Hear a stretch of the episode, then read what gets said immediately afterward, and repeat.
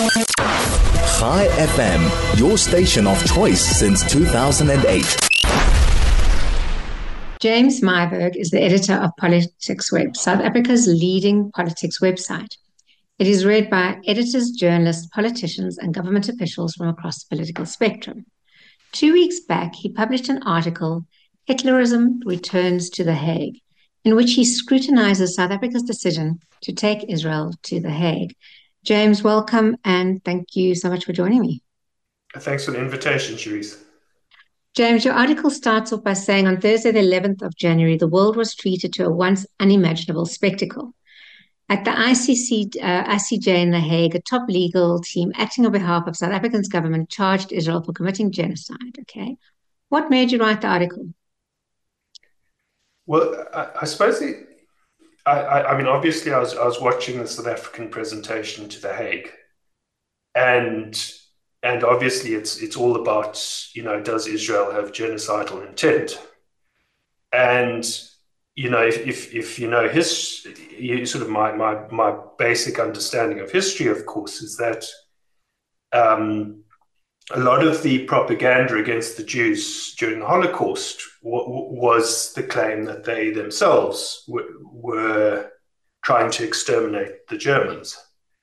And so, you, know, immediately that sort of allegation goes into a very sort of disturbing space and then the second thing was that they then, the South African, um, the, the South African legal team then cites a, a, a biblical quotation. And that's that, that they take a, a, comment from, from Netanyahu um, that he, from a statement he made um, twice to the, to the Israel Defense Force, Defense Forces, where he says, "Remember what Amalek has done to you." And then these uh, South Africans then say, said in their submission, in the written submission and the verbal submission to the court, that this is, is this is um, a reference to a command by God to Saul um, for the destruction of the Amalek. And then they quote um, Samuel 15, verse 3, which goes, Put to death men and women, children and infants, cattle and sheep, camels and donkeys. And so uh, the, the, I suppose the initial thing was, you know, you, one has to check references and what was the actual reference there. And uh, from my research, and then I saw that Joel Pollak on, on Breitbart had made the same point that that, they misreferencing it. That what Netanyahu was talking about was was a quote from from Deuteronomy, um, and that they mis- misattributing it to another section of the Bible. So that was the those were the, the sort of two initial um, things that weren't ringing true. And then in that context, I sort of wondered, well, you know, this is the sort of thing that the Nazis and their propaganda would likely have um, also invoked. So to check that, I then went and um, did some there, there are various online databases you could see it and and I could see that in, in the in the Nazi propaganda of, of the 40s they, they were using they were mentioning the Amalek quite a lot so so that that then said well okay there's there's obviously something to follow here so that's how the the, the, the that article got started James, when South Africa announced that it was taking it, the Jewish Board of Deputies called it an inversion of the truth and commented that it was anti Semitic. The anti Semitism part wasn't picked up by our media. Do you think it was anti Semitic of our government to take the case based on your article? I, well, I think it's very, very, dangerous. Um, that I mean, as, as I mentioned, and, and you can go and you, you can read the, what you know Hitler himself is saying during, during the Holocaust is is this hammering the Jews, accusing them of gen. Well, the word genocide didn't exist at the time, but uh, um, the German equivalent um, against against the against the Germans, against the Aryans, and saying, well, they want to destroy, they want to exterminate us, so we they will be the ones who end up exterminated. so just on its own, it is very, very dangerous um, rhetoric. I don't think the, the world media picked up quite how poisonous it potentially is. And then South Africa is obviously deeply aligned sort of ideologically and with, with Hamas and with Iran on this. So, so they are then pushing propaganda of the most um, dangerous kind, essentially in the interests of two two entities that, that do want to totally see the annihilation of the Jewish state in Israel. So it is very, very dangerous stuff. And then then the, the, the basis on that is, is then itself, um, which is the point my, that my article eventually gets to, is, is in itself deep, deeply poisonous and, and has a deeply poisonous history. James, if there was propaganda in terms of pushing the case, what is your take of how South Africa, the, the, the ruling of the ICJ um, has been interpreted and, and portrayed in our media? I, I'm not a legal expert, but but what I've been advised and what I've also seen, you know, written in the, the journals is that it's actually a very careful judgment. It does not make a um, does not make a, a, a ruling on it. Doesn't doesn't say infer that there's any proof of genocide at all.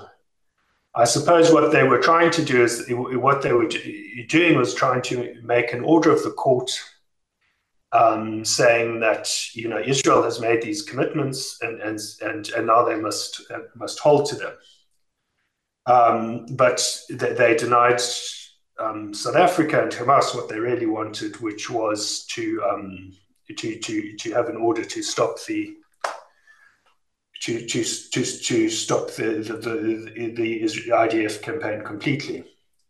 Um, but the, the, the, danger of the judgment is that it then left the door open um, for this propaganda to continue to say now that you know that there's now a plausible case of genocide, and so that's that, that, that's the sort of gap that these um, that obviously the ANC and other people have, have pushed very heavily, but apparently it's, it's not there in, in, in the judgment itself.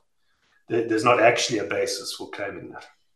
In other words, we're fighting a propaganda war here. And, yes. and, and that's what the government is doing. It's not actually going on facts or law, it's just going on propaganda. And it doesn't really matter what The Hague would have said, they would have spun it to ensure that they are winning. I mean, words such as seismic judgment, um, it, basically, it's just about that. How, um, again, how mainstream media is covering it. Are you satisfied? Well, they, I mean, they, they must answer to how, how they cover it. I think, um, I, I, I don't think they, they are quite cognizant of how dangerous a false genocide or genocidal intent charge is. Um, it's it's it's loosely thrown about, and it it gets and it did it it, it was the, the the the whole basis of that Nazi propaganda during the Holocaust was that the Jews had genocidal intent, and therefore we must exterminate them first.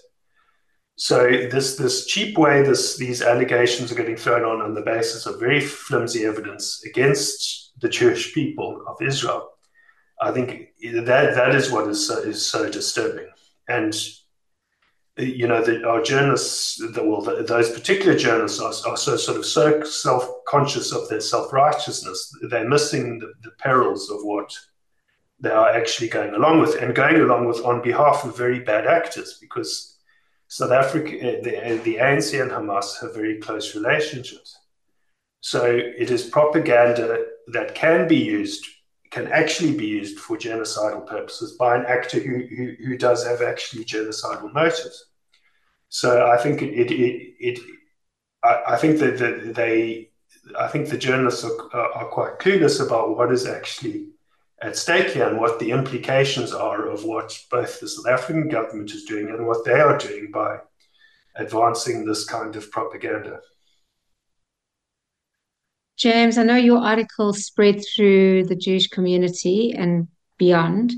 What was it? What was the response to you from perhaps non non Jewish members of the community? I, I think it, it got a very uh, a very uh, sort of positive response from sort of liberal-minded South Africans. Um, I haven't heard that you know there hasn't been a, a, a, sort of critical response yet, but I'd be I'd be very interested to to receive one. Um, yeah, so I, am not you know one one writes these things and, and one one doesn't really have a clear idea of you know what effect they have. So that that's sort of where, where I stand. Did you get just last question? Did you get more uh, responses from the community than you would normally to? Or, I mean, did it elicit more responses than other articles on Politics Web? Uh, no, I sort of, I, it's just, no, no, no, not not particularly. But I, I, I mean, on social media, I saw that it got some, you know, positive referrals. But I, I haven't had direct feedback um, mm. beyond my, so my my own circle and the people I know and correspond with. It can be lonely writing, James, can't it? You kind of expect feedback. But I can tell you now from the Jewish community, as I said, it went literally round round the world. Um, James, that article is available on Politics Web. Should anybody want to see it, is that correct?